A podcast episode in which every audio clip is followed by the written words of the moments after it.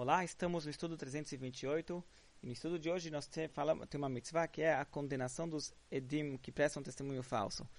E aqui ele está falando de um caso muito específico. Tem que entender, tem que a, a, analisar o caso da Torá, mas pela, pelas passagens do Talmud e pela interpretação que nós temos uh, da tradição oral, a explicação do caso aqui é um caso muito específico. São os edim zomemim. O que é um edim zomem? A palavra zomem é que ele planejou.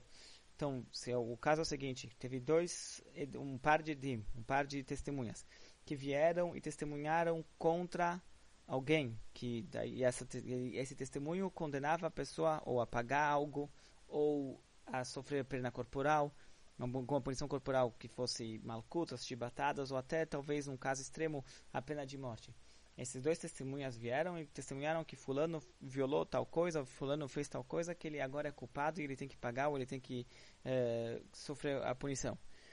Logo depois, chegam dois outros, um outro par de Edim e falam como vocês podem testemunhar contra aquele fulano se naquele dia vocês estavam conosco em outro lugar.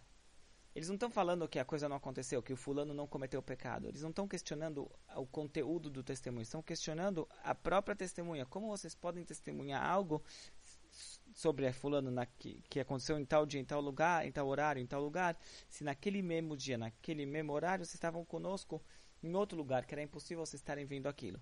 Então, esse que é o caso de Edim Zomemim. E qual é a punição deles? Tem que fazer exatamente aquilo que eles planejavam causar para o condenar para o réu, aquilo vai ter que ser aplicado para eles. Se eles estavam planejando então algo que tinham que pagar, eles vão ter que pagar para o réu. Se eles estavam planejando em, em causar uma punição corporal no réu, então eles vão levar essa punição corporal até mesmo a pena de morte. Se estavam acusando a pessoa de um pecado que seria suscetível à pena de morte, então eles, os Edim Zomim, vão levar a pena de morte.